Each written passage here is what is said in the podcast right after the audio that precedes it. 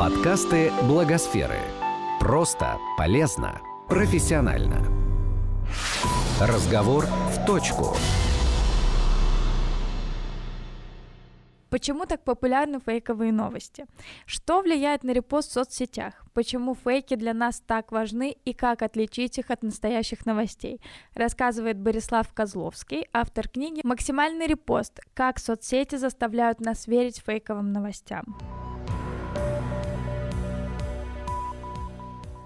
Борислав, когда впервые заговорили про fake news? После выборов 2016 года в США, когда примерно выяснилось, что топ-20 новостей, написанных хорошими, большими, серьезными СМИ, по результатам работы с источниками и так далее, собирают меньше лайков, чем топ-20 фейковых новостей про то, что, ну, там, не знаю, демократическая партия США – это тайные педофилы, у них они устраивают законспирированные, значит, оргии с детьми в пиццериях Вашингтона. Я рассказываю, я не придумываю на ходу, я рассказываю прямо реальные, конкретные сюжеты, которые обсуждали миллионы людей.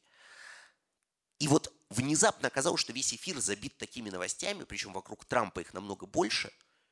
Причем довольно быстро выяснилось, что Трампа и штаб Трампа в этом винить глупо. Ну, как бы это были бы видимые расходы, осязаемые на там, заказ этих новостей, на распространение, на что угодно. И возник естественный дискомфорт, что мы живем в мире, где в принципе ничему нельзя доверять. А что заставляет людей репостить фейк-ньюс в соцсетях? Смотрите, в книжке я описываю удивительное исследование, сухое количественное исследование.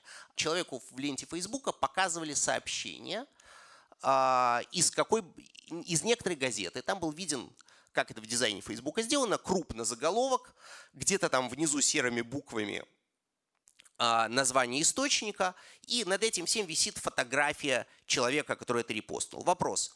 А вот вам сообщили некий факт. Зависит ли а, ваше доверие этому факту от источника? Ну, как бы одно дело, это написала какая-нибудь газета, там, не знаю, «Тайны и загадки подземной Москвы», другое дело, это написал «Нью-Йорк Таймс». Вот, ну, что нам подсказывает сухое рациональное чутье? Что мы должны больше верить источникам, про которые мы что-то знаем. А, и вот люди стали проверять влияние источника. Оно оказалось ничтожным. Намного больше на перспективу перепоста влияло то, какая, какой аватар, как, какой юзерпик над этим висел. Если над этим висел юзерпик знакомого вам человека, э, даже не так, знакомый селебрити, да, вот э, там человек ваших политических взглядов, там, не знаю, э, главный редактор какого-нибудь хорошего не знаю, портала про здоровье, да, повесил какую-нибудь удивительную новость про секретные корабли нацистов, да, вы поверите с намного большей вероятностью, хотя его компетенции как главреда портала о здоровье никак на это не влияют, чем а, там той же новости, повешенной по другим юзерпикам.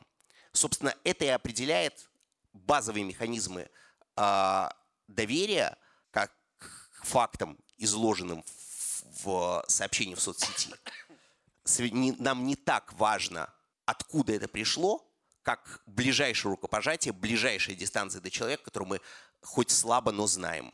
Вот над этой новостью висит юзерпик, вы ее репостите. Ваши родственники, которые получили это сообщение от вас – поверят этой новости не потому, что они проверят все факты, а потому что она пришла от вас, и вы сказали прочтите ее внимательно. А что вообще сейчас э, творится во всеми нами любимом Facebook с точки зрения фейк-ньюс? А, мне ужасно нравится история про Facebook, да, ну, как бы, если не русские виноваты, а, а у нас, соответственно, но, фальшивые новости распространять не ЦРУ, то виноваты а, люди, программисты, которые пишут, значит, которые ведают Фейсбуком, например, да, вот они придумывают такие коварные алгоритмы, которые окружают нас ложью.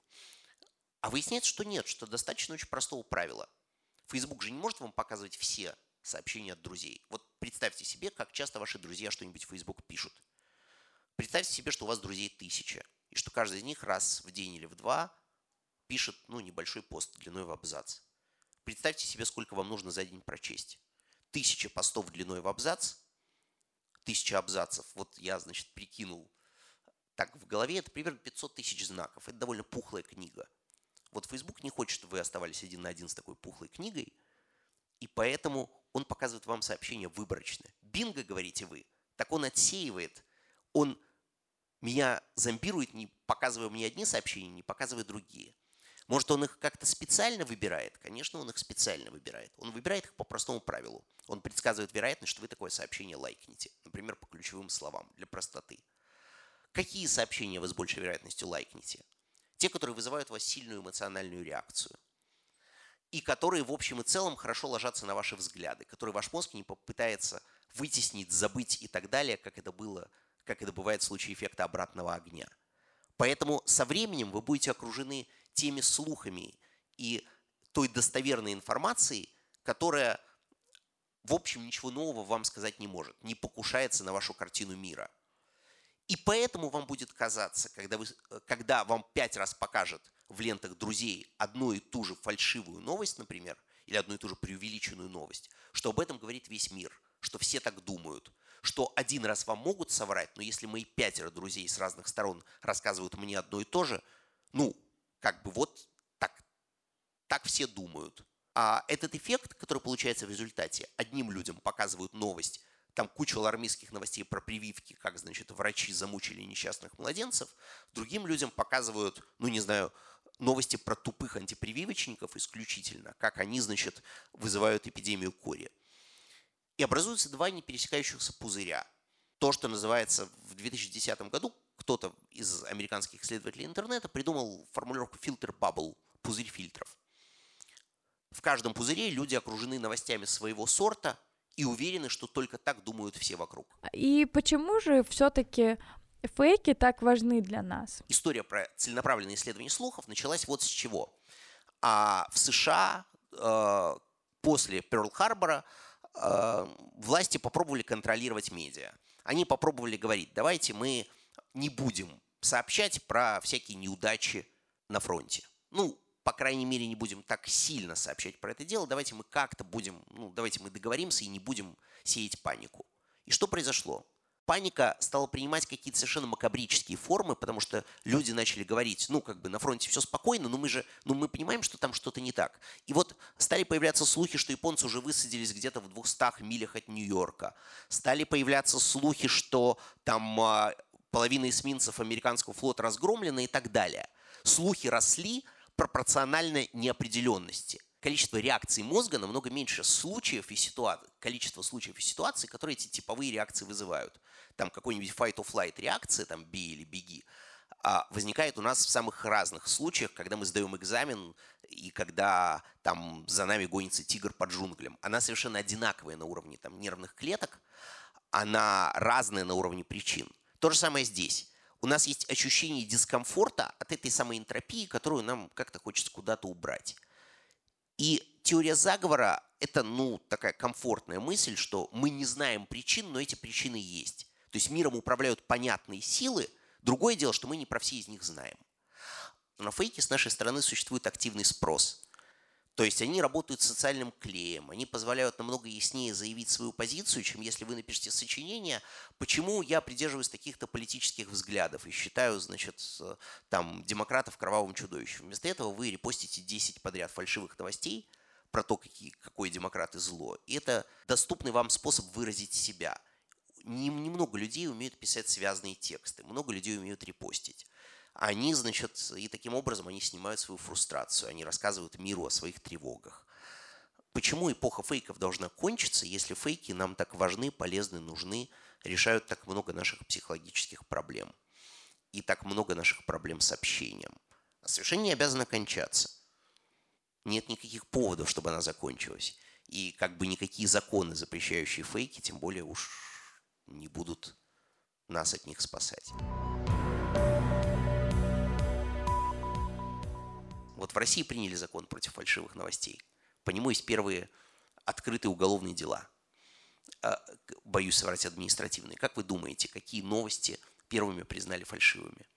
Это были новости про митинги. Кто-то писал, что состоится митинг, и митинг действительно проходил, несанкционированный. И человеку говорили, смотрите, вы опубликовали фальшивую новость. Это был не митинг, а не согласованное шествие. Вы написали недостоверную информацию, что он состоится, хотя по закону он состояться не должен был. Поэтому бороться с, борьба с фальшивыми новостями как бы чаще всего не имеет ничего общего с борьбой с фальшивыми новостями. Борьба с фальшивыми новостями из хороших побуждений чаще всего оказывается ужасающе неэффективной. Как думаете, почему? Вот Facebook в какой-то момент решил метить новости плашкой, вешать туда такой восклицательный знак в красном треугольнике и говорить, кажется, эта информация непроверенная. У них сидела команда факт-чекеров, они вручную проверяли, что получалось с такими новостями, как думаете? Люди считали, что их пытаются заткнуть. Люди считали, что коварный Цукерберг пытается заставить их замолчать. Вот. И поэтому, поэтому быстро выяснил, что если вы пытаетесь людей честно предупреждать, что это все вранье, вы вступаете на скользкий путь опровержений. И так как же отличить фейк-ньюс от настоящей новости? Как правило, фейковая новость шита белыми нитками. То есть те фейковые новости, смотрите, то есть она сделана очень небрежно. То есть если вы зададитесь вопросом, как ее отличить от настоящей, вы ее отличите. Пример. История, которая всплывает раз в пару лет. Что вот два депутата Госдумы а, решили там подали законопроект или даже дали интервью о том, как этот законопроект проходит рассмотрение, про выездные визы из России. Репостится мгновенно, вызывает бешеное возмущение. У меня вызвало первый раз панику. Ну как так? Вот все, вот падает железный занавес. Если вы пытаетесь нагуглить фамилии этих депутатов, вот первый, как бы, первый подход факт-чекинга, просто вы пытаетесь найти действующих лиц вы обнаруживаете, что в Думе ни этой, ни предыдущей не было людей с такими фамилиями. На этом можно все, ставить точку. Но до этой стадии взять и погуглить героев доходит ничтожная доля людей. Вторая стадия, вернее, нулевая стадия, предшествующая этой. Прочесть текст новости целиком. До этой стадии тоже доходит невероятно малая доля людей. Потому что если новость вас задела, ну, например, вы увидели у себя в ленте не просто снипет этой новости, да, заголовок, там под заголовок – но еще и гневную реплику вашего друга. Я же говорил, что они рано или поздно до этого дойдут, написано там. И под этим написано, депутаты решили ввести выездные визы из России. Ну, у вас же уже сформировалось мнение, хорошо это или плохо. Вы не задаетесь вопросом, правильно это или неправильно. Ну, как бы достоверно это источник или нет, в общем случае. Вы понимаете, что это возмутительно, это требует немедленно нужно сказать, что вот докатились.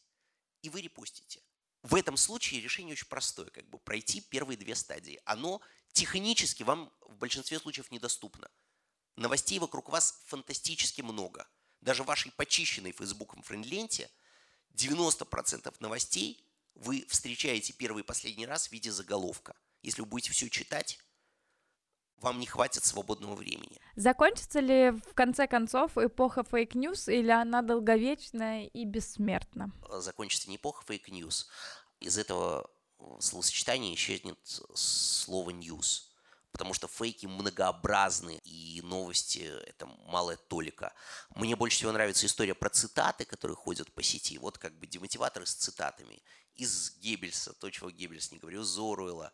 Там фальшивые цитаты из знаменитостей. У меня прям лежит книжка на подоконнике «Они этого никогда не говорили», где подробно разбирается все, начиная с истории. Для меня личным ударом была история про самый короткий рассказ Хемингуэя. Все же знают, да, Хемингуэй. Он появился до того, как Хемингуэй опубликовал первую свою историю. Какая-то филадельфийская газета, прям там в десятом году можно проследить. Вот. Для, для, меня, для меня это большая травма. Про то, что э, Геббельс не говорил, когда я слышу слово «культура», я хватаю за свой пистолет. А, то, что Оруэлл не говорил, что э, говорить правду будет экстремизмом. Про цитаты из Бисмарка я вообще молчу. Ну, какие же это новости? Но это как бы те фейки, которые прям жмут на все нужные кнопки внутри нас. Или там а, бесконечное количество исторических фотографий. Мне больше нравится, знаете, больше всего вот мой любимый жанр. Это фейк, в котором не пришлось ничего придумывать. А вы берете фотографию, там трое женщин в шляпках курят, и подписываете. Клара Цеткин, Роза Люксембург и там, не знаю, Розалинд Франклин а, на первом съезде феминисток в 1913 году. Или там, не знаю, совершенно нейтральную фотографию какого-нибудь человека и дальше пишете душесчипательную историю к этой нейтральной фотографии. Собственно, душесчипательная история американского психиатра, якобы казненного на электрическом стуле за то, что он придумал инновационный метод работы со своими пациентами. Ее всегда иллюстрируют фотографии Хантера Томпсона, писателя, который придумал «Страх и ненависть в Лас-Вегасе», написал.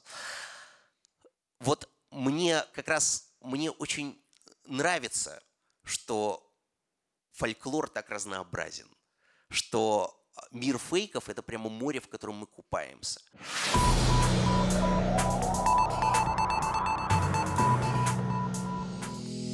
Этот подкаст создан с использованием средств гранта президента Российской Федерации на развитие гражданского общества, предоставленного Фондом президентских грантов.